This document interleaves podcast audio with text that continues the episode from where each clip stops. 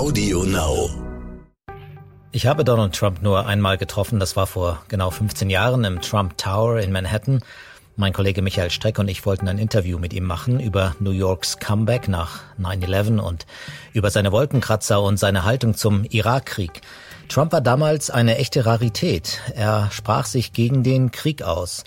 Er glaubte, dass die Bush-Regierung gelogen hatte, um in diesen Krieg zu ziehen. Er war derselben Ansicht wie die Friedensbewegung und Barack Obama und Bruce Springsteen. Und Joe Biden und Hillary Clinton hatten für diesen Krieg gestimmt. Wir gingen also rein in den Trump Tower, fuhren ganz nach oben, natürlich. Er regierte ganz oben, 66. Stock, eine ganze Etage für ihn. Wir traten ein.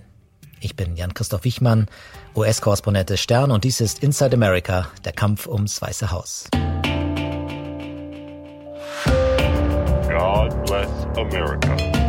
Time for us, for we the people, to come together. Donald Trump empfing uns also in seinem Goldpalast. Er hatte gerade erst Melania geheiratet. An der Wand seine gerammten Titelbilder aus Time und Newsweek. Überall Pokale und Auszeichnungen. Der ganze Saal schrie, Trump ist der Größte. Ich habe nochmal unsere Geschichte von damals gelesen und ziemlich lachen müssen. Ich lese mal den Einstieg vor.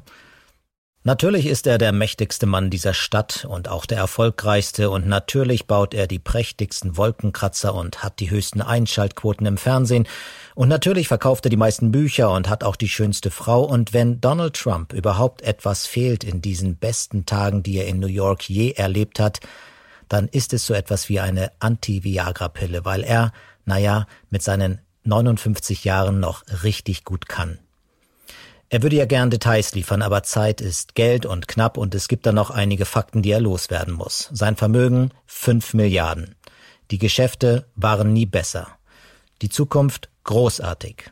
Sein New York, der heißeste Platz auf dem Planeten. Hier musst du sein, einfach magisch. Warum sollte er sich nicht vergleichen mit der Hauptstadt der Welt, die so laut ist wie er, so schrill und optimistisch wie er, so unbescheiden und tough wie er? Wenn es sich Donald Trump genau überlegt, ist er so etwas wie der ungekrönte König von New York, die Inkarnation von New York. Er ist New York. Donald Trump rechnete damals im Interview auch noch mit dem Republikaner George W. Bush und dem Irakkrieg ab. Er hielt George W. Bush für einen Idioten, und er hält ihn ja auch heute noch für einen Idioten. Und den Krieg hielt er für einen großen Fehler, und das sagt er auch heute noch. Man muss ihm das lassen, er ist sich da treu geblieben. Er ist so ziemlich der einzige Republikaner, der das damals zu sagen wagte. Es waren andere Zeiten. Zeiten des ungehemmten Nationalismus nach 9/11.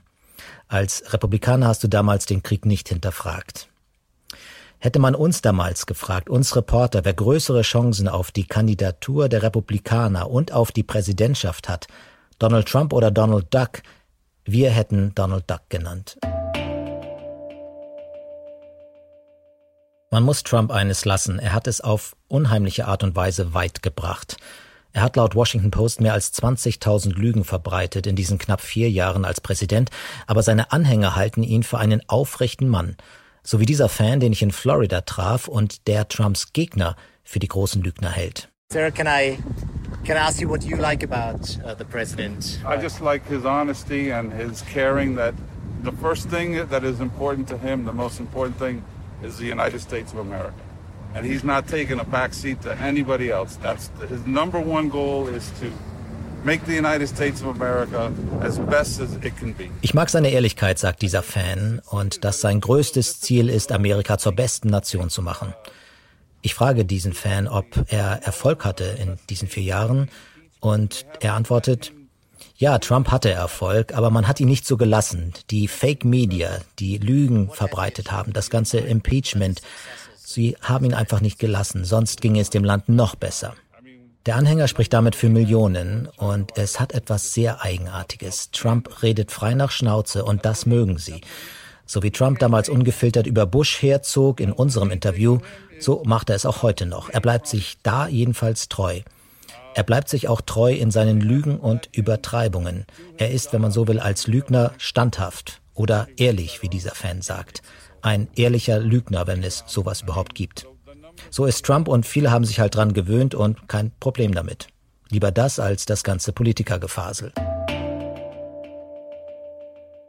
Ich habe jetzt nochmal über den Besuch bei Trump im Trump Tower in Manhattan nachgedacht. Das Erstaunliche ist, dass Trump sich nicht verändert hat. Nicht ein bisschen in 15 Jahren. Leute, die in die Politik gehen, passen sich irgendwie an, reihen sich ein. Nicht aber Trump. Die Frage ist, wie er in 6 Tagen reagieren wird, wenn er tatsächlich die größte Niederlage seines Lebens erlebt.